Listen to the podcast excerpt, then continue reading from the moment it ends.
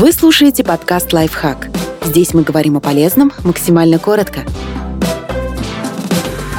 Три заблуждения о боевых искусствах, которые нам навязало массовое кино. Удар в пах безвреден, убить человека можно пальцем, а один боец способен победить даже целую толпу, если он достаточно крут. Существуют древние способы убивать пальцем. Подобные приемы часто встречаются в фильмах о боевых искусствах и именуются прикосновение смерти. Но на самом деле отложенная смерть – это просто восточная байка, развившееся изучение об акупунктуре. Современная наука никакой энергии ЦИ в людях не обнаружила, и эффективность акупунктуры и связанных с ней приемов ставит под сомнение.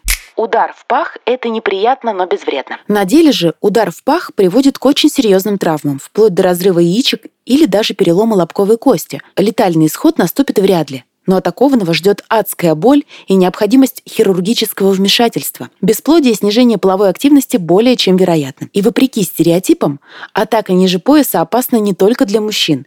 Если нанести такой удар женщине, то ее тоже можно запросто покалечить и вызвать сильнейшее мучение мастер боевых искусств в одиночку победит толпу врагов. Численное превосходство – ничто против тренировок и подготовки. Это миф. Если в реальной жизни какой-нибудь чемпион ММА сразится с несколькими противниками сразу, то практически наверняка будет убит или покалечен. Все дело в том, что кинозлодеи свято соблюдают неписанное правило – нападать по очереди. Пока герой бьет одного из них, другие смиренно ждут, размахивают руками и делают грозные лица. В настоящей же схватке на вас будут нападать толпой. Никаких красивых поочередных поединков.